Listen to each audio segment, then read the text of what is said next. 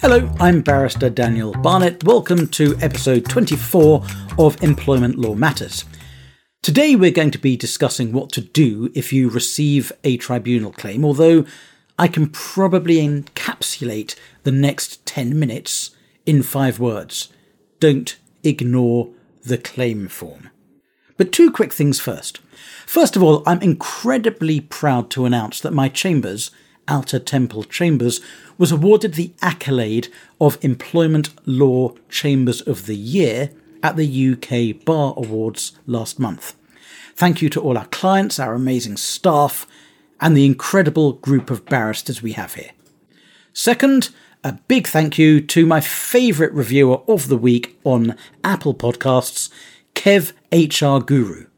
Kev HR Guru said, Amazing podcasts. Love getting the updates and insight while driving to my HR challenges. Thanks, Daniel, for keeping us out the tribunal. Thanks, Kev HR Guru. And if you send your real name and address to podcast at danielbarnett.co.uk, we'll send you a copy of my book on employee investigations as a thank you. Welcome to Employment Law Matters with Barrister Daniel Barnett. Employment Tribunal claim form lands on your desk. What's the first thing you do? Well, it's not panic. Here's a short checklist of the initial steps you should take. Number one, diarise the response deadline. This is really, really important. A failure to submit your ET3, your response form, by the deadline can lead to judgment being entered in your absence. You've got 28 days from the date the ET3 was sent to you to submit your response, and the covering letter with the ET1, the claim form, always sets out the expiry date. If you think you've got a good reason for being unable to comply with the deadline, apply to the tribunal, write a letter to the tribunal asking for an extension of time with reasons, but make sure you do it before the deadline expires, not after. Number two, sometimes you'll be sent case management directions or hearing dates with the notice of claim. Make sure you diarise those also. It's really important to make sure you're compliant with tribunal orders. Number three, check the claimant has commenced and completed ACAS early conciliation. Number four, check whether the claims have been brought in time. The time limit with most claims is that the employee has to notify ACAS of their intention to bring a claim within three months, and then they get a little bit longer to actually put in their claim form. Number five, establish whether the claimant satisfies the eligibility criteria. For example, in unfair dismissal claims, do they have two years' service? Number six, gather information and documentation speak to the necessary people to find out what happened and thus what needs to go in your tribunal response form. And number seven, you need to decide whether or not you want to instruct a solicitor or a barrister. You might be experienced in the tribunal and feel comfortable completing the response form yourself. But if you feel out of your depth, get yourself a good employment lawyer.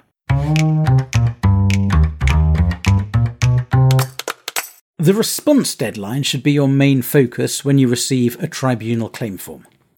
The employer has to lodge its response within 28 days of the date the tribunal sent the claim form and the response form to you.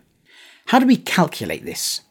Well, the 28 days doesn't include the day it was sent, so if the claim form was sent to you on the 1st of October, the deadline is the 29th of October. As I mentioned, the tribunal always specifies the deadline for receiving the response in its cover letter. You can also apply for an extension of time to lodge your response. If the response is lodged outside the 28 day time limit, it's rejected unless you've also made an application to extend the time limit. And in that case, the tribunal will consider your application to extend before accepting or rejecting the response. But it's always better to apply for an extension of time before the time limit expires as opposed to after. If you're late with the response form, then until and unless an extension of time is granted, you can only be involved in the proceedings as much as the tribunal will allow. And that could mean not at all, and it's called being debarred. Worse still, a tribunal can enter default judgment against you if no response is received or if it's late. Default judgment means the employee succeeds in their claim because it hasn't been defended. So do not leave things to the last minute. Diarise deadlines carefully and make sure you've got the right people around to provide the evidence you need to put together the employer's response within the time limit. Don't delay applying for an extension if you need one. 28 days will fly by. If you need an extension of time, how do you do it? Well, it's not complicated. You need to write to the tribunal and copy your letter to the employee. Email is fine, by the way. The letter has to set out the reason why you're asking for more time and say whether you're requesting a hearing. If the application's made within the original 28 day time limit, that's all that needs doing. If it's outside the 28 days, you should attach a copy of the proposed response form or explain why it's not been possible to provide a copy of it. The employee then has the chance to object to the application. Normally, an employment judge will make a decision without a hearing. And if your application to extend time is successful, any judgment rejecting your response or any default judgment will be set aside and the tribunal process continues as normal. Let's have a little think about time limits. It's important to know when a claim is lodged late because then you can raise objections or ask for it to be struck out. Most employment law claims, including unfair dismissal, unlawful deduction from wages, and discrimination, have to be brought within three months of the alleged unfair act. There are extensions to do with ACAS early conciliation, which make this a little bit more complicated. The three month period is called the limitation period because it limits the jurisdiction of the employment tribunal to claims brought within a specific period of time. Knowing how to correctly calculate this date is vital. I've seen even experienced lawyers calculate deadlines inaccurately, so it's not something to be taken lightly. Now, in episode 6 of Employment Law Matters, this podcast, I spoke about time limits in unfair dismissal cases. I'm not going to give a lot of detail about time limits because you can go back and listen to episode 6 if you like. I'm just going to give you a really quick summary using unfair dismissal as an example. Section 111 of the Employment Rights Act says the time limit for bringing an unfair dismissal claim is before the end of the period of three months, beginning with the effective date of termination. That means that time starts to run on the last day of employment, not the day after, which is a common mistake people make. In order to calculate the deadline correctly, you need to find the corresponding date three months later and then go back one day. The easiest way to do that is just to add three months and knock off a number.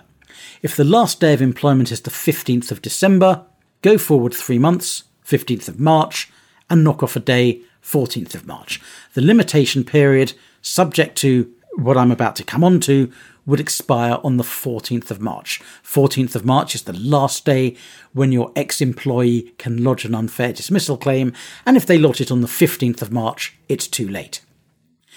The limitation period can be affected by three things the deadline falling on a non working day, mandatory ACAS early conciliation, which stops the clock for a period of time, and the ability of the employment tribunal to extend time in certain limited circumstances. Now, if you're like me and find the subject of employment tribunal time limits fascinating, you can get hold of a little book I've written on it. It goes free to all members of the HR Inner Circle at www.hrinnercircle.co.uk. have a look at the website. If you decide to join, we've got mostly HR people, which is obvious from the name, also some lawyers. If you decide to join, when you fill in the sign up form, there's a question that says, How did you hear about the HR Inner Circle? If you put Time Limits podcast in there, I'll send you a copy of my book on employment tribunal time limits as a welcome gift. That's hrinnercircle.co.uk. Thank you so much for listening. If you don't subscribe to these podcasts, please do. You can subscribe through your favourite podcast player, or you can go to danielbarnett.co.uk slash podcast to get a list of links that will help you sign up on iTunes, Spotify, and a whole host of other different podcast players. If you want to leave a review on Apple Podcasts, please do. And every week, as you know, I pick one review give the author a shout out, and send them a copy of my employee investigations book as a thank you. And to you, thank you so much for listening. I hope you enjoyed the podcast, and I'll speak to you again when the next episode comes out next Tuesday, which is Christmas Eve, by the way. So, what better way could there possibly be to spend your Christmas break than listening to another episode of Employment Law Matters? Thank you for listening. Goodbye. Any information on this podcast is for general guidance only. Always seek legal advice. Please see full terms at www.danielbarnett.co.uk forward slash podcast terms.